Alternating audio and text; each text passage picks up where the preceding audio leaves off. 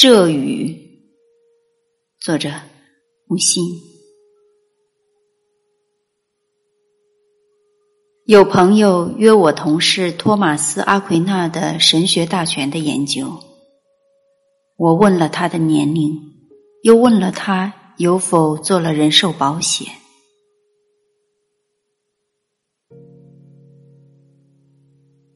唯其善，故其有害无益的性质。很难指陈。例如，一度不知怎么的会号称法国文坛导师的罗曼·罗兰，那天，斯汤达与梅里美谈女人，斯汤达占上风，说梅里美压根儿不会写女人。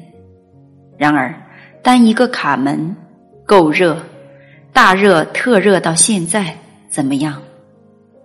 米兰老兄阿里戈贝尔先生，《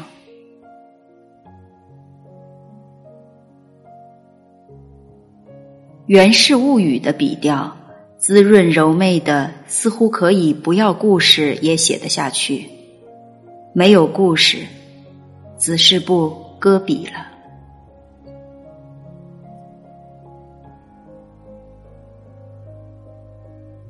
柏拉图、亚里士多德。他们好像真的在思想，用肉体、用精神来思想。后来的一代代下来的哲学家，似乎是在调解民事纠纷，或者准备申请发明专利权。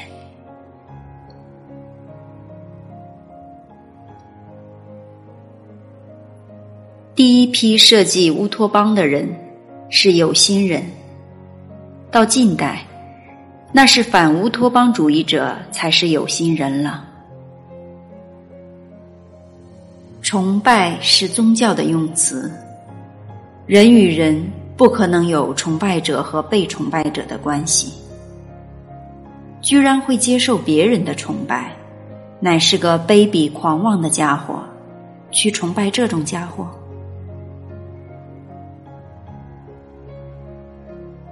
反人文主义者是用鼻子吃面包，还是要使面包到肚子里去？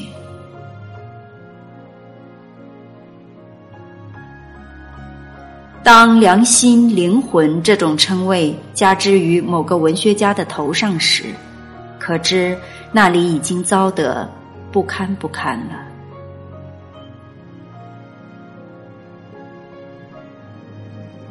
希腊神话是一大笔美丽的发昏的糊涂账，这样糊涂，这样发昏，才这样美丽。四个使徒，四种说法，新约真够意思。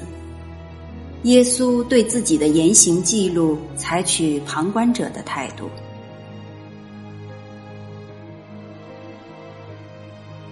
俄罗斯一阵又一阵的文学暴风雪，没有其他的词好用了，就用暴风雪来形容。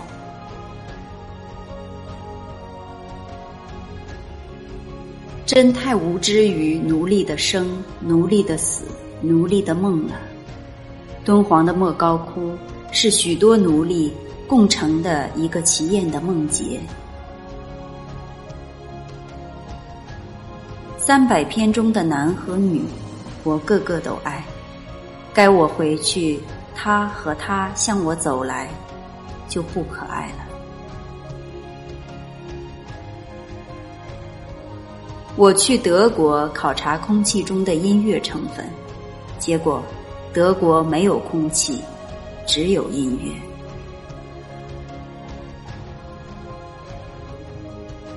意大利的电影不对了。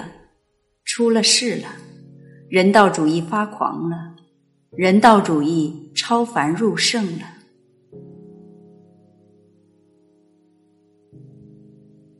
我一开始就不相信甘地有什么神圣，到一九八四年，伪装终于剥掉，我正在佩服自己的眼力，还真不错嘞。断代史不断通史不通。史学家多半是二流文学家三流思想家。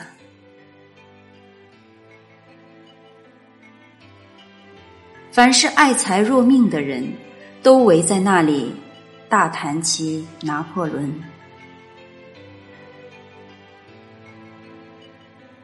希特勒才是一把铁梳子除了背脊其他全是牙齿。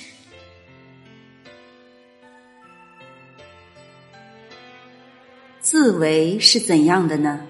是这样：西泽对大风大浪中的水手说：“震惊，有西泽坐在你船上。”自在是怎样的呢？是这样。船翻了，西泽和水手不见了。鹤立鸡群不是好景观，岂非同时要看到许多鸡吗？